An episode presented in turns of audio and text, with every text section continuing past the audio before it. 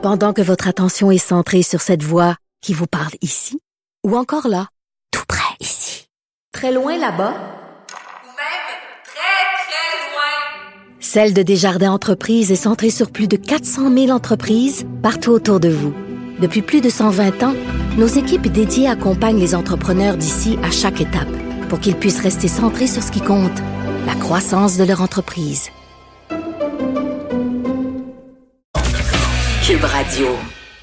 Bon, même en période de, pandémie, il y a des dossiers quand même euh, essentiels, des dossiers urgents qui doivent absolument euh, être euh, menés de front. Alors c'est le cas, on l'a vu à la ville de Montréal qui a adopté à l'unanimité lundi une clause précisant qu'il y aurait une formation offerte pour les élus, les employés à à l'écriture inclusive, l'écriture épicène pour combattre la suprématie du masculin dans le français.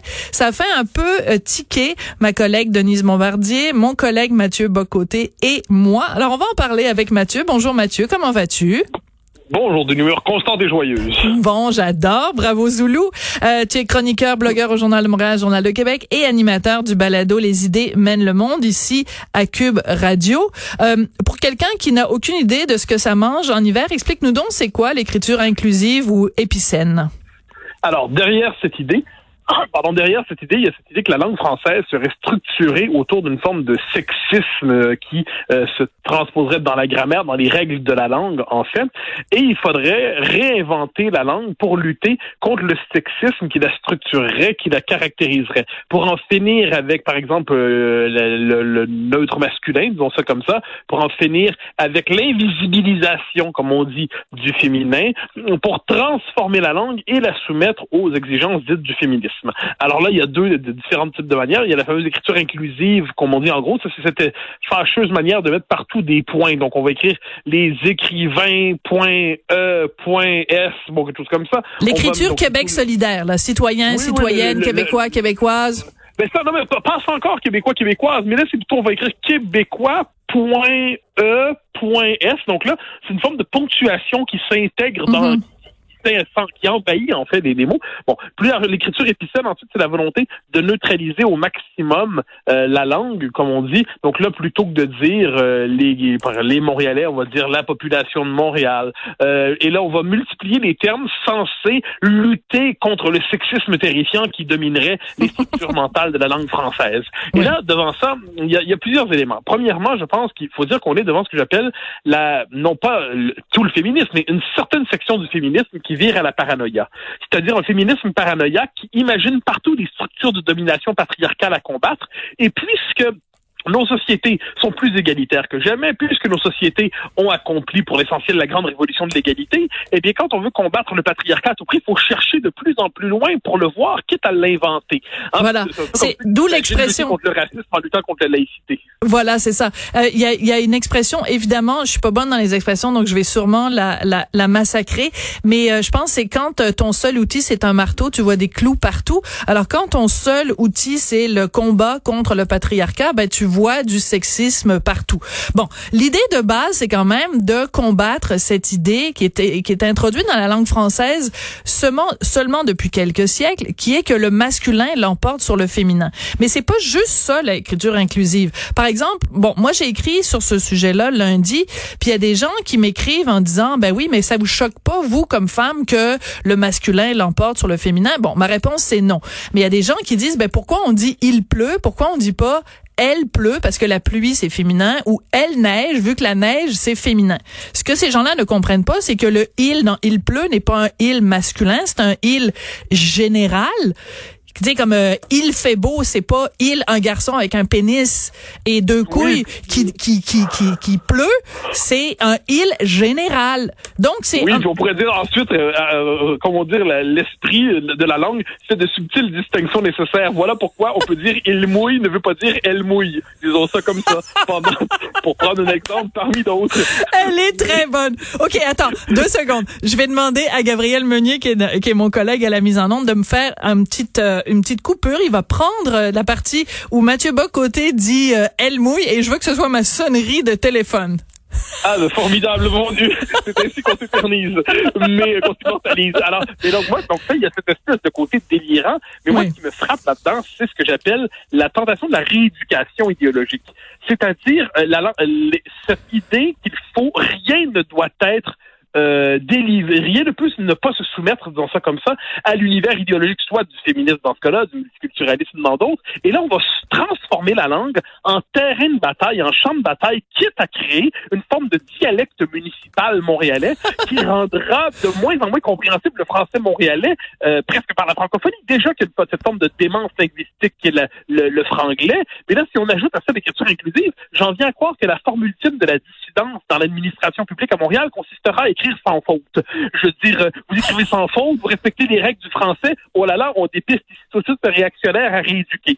Donc, il y a quelque chose de- là-dedans qui relève de la névrose idéologique, et me semble-t-il qu'on doit accepter cette idée que les règles de la langue ne sont pas simplement l'expression de codes idéologiques ou de rapports de pouvoir invisibles. On- la langue a son propre univers mental, son propre univers symbolique, ses propres structures pour nommer le monde, et je pense que si on idéologise tout, disons ça comme ça, c'est qu'on se ferme ensuite à la possibilité même de comprendre le génie de la langue, d'entrer dans son univers, et de côté, j'ajouterai à ça tous les classiques, mais ça me fait penser à Orwell, qui dans 1984 dit un jour, parce qu'il parle de, de la nouvelle Oui. on va en arriver à la réécriture de, de- de- des, des grands classiques, euh, qui fait qu'un jour, on sera tout simplement plus capable de les comprendre parce que la langue va avoir tellement évolué que la langue classique va nous devenir incompréhensible. Et bien moi, je redoute le moment où on va se dire, oh là là, mais là, dans les grands classiques de la littérature, tout ça est écrit en écriture pré-inclusive, il faudrait même les réécrire en inclusif. Là, on me dira que je suis fou aujourd'hui. Bien sûr qu'on me dira ça, mais dans 15 ans, on va me dire euh, que euh, quand ça va être rendu la norme, parce que ça va progresser cette espèce de vocabulaire, ces idées, et bien là, la, la folie d'aujourd'hui sera la norme de demain. Donc, il faut devant cela, me semble-t-il, faire preuve de l'esprit de résistance, non pas au nom du conservatisme, de la droite, de la réaction, mais du simple bon sens et de l'amour de la langue française, qui a sa propre manière de décliner la subtilité du monde sans qu'on l'idéologise à outrance. Oui, c'est ça. Je donnais l'exemple dans ma chronique de ce matin. C'est un lecteur, en fait, Jean-François Couture, qui m'a écrit en disant, ben, il y a plein de, de particularités dans la langue française. On dit une vedette, même si on parle d'un gars. Tu sais, on parle de Brad Pitt, puis on dit c'est une vedette. Ben oui, mais c'est un garçon. Est-ce que c'est de la discrimination? Non. C'est, ce sont des particularités de la, de la langue française. Écoute, parmi les exemples qui étaient donnés par euh, cette, euh, cette euh, mairesse d'arrondissement, donc euh, Émilie Thuillier, qui euh, est à l'origine donc de cette de cette proposition à la ville de Montréal, elle donnait des exemples en disant bon, au lieu de dire les policiers, on va dire la police parce que c'est un terme euh, générique. Mais un exemple aussi qu'elle donnait que je trouvais assez ahurissant, c'est au lieu de dire dans une recherche d'emploi, par exemple, en- quand on affiche un poste, au lieu de dire euh, la ville de Montréal cherche un responsable de des communications, on va dire la ville de Montréal cherche responsable des communications. Oui, oui, mais vu mais aussi, qui parle comme ça? Non, mais Qui parle comme ça? euh, Mais, que- mais des bureaucrates idéologiques de Projet Montréal. Il y, y a- cette formule que j'aime répéter d'Orwell qui nous dit que certaines idées sont tellement sottes qu'il n'y a que des intellectuels pour y croire. Hein? et, et, et ça, je pense qu'on on est là-dedans. C'est-à-dire là, il va falloir inventer une espèce de, de nouveau parler montréalais où les, les, les mots, des mots vont disparaître parce que ces mots nous choquent, ces mots nous heurtent, ces mots sont des violences symboliques, ces mots sont genrés, ces mots Non, sont mais- terrifiants. Livrons-nous de ces mots. Et là, donc, on se retrouve à, à, à, à, dire, à faire des fautes volontairement par conformisme idéologique. Personne parle comme ça, et pourtant, on veut nous forcer à parler comme ça. Et là, quand faut le voir, dans un autre élément de cet article-là d'Émilie Dubreuil, qui était très bon, elle nous parle des, euh, de la, des séances de formation pour les fonctionnaires pour qu'ils puissent se, se plier à ces règles nouvelles. J'ai reçu d'ailleurs, quand j'ai sur ça, des courriels d'autres euh, personnes qui travaillent dans l'État et qui disent, oui, on, on subit de telles séances de, de, de rééducation. De rééducation, exactement, ouais. Et, et pour, c'est des ateliers de rééducation idéologique. Alors, nonobstant le fait qu'effectivement, en temps pandémique, disons ça ainsi, il y aurait d'autres choses à faire, même s'il faisait très beau tout le temps à l'année, puis on était à la fois délivré de l'hiver et de la pandémie, eh bien, ce serait pas une raison de massacrer la langue pour autant et de, encore une fois, je le redis, de tout soumettre à l'idéologie. Je pense que c'est vraiment un des, un des travers du progressisme dans le monde occidental, c'est de ne pas tolérer que certaines réalités se dérobent au combat idéologique, qu'elles ne se situent pas dans cette logique du gauche-droite, féministe, pas féministe, et ainsi de suite. Et là, quand on est pris à, quand rendu que défendre la langue française dans son esprit, dans ses règles, dans sa grammaire, dans son orthographe, devient une position de droite, ça nous dit premièrement à quel point la gauche est devenue folle et à quel point le mot droite ne veut rien dire. Et voilà pourquoi devant cela, il ne faut pas se contenter de réserves discrètes et pondérées, mais nommer la folie qui est devant nous.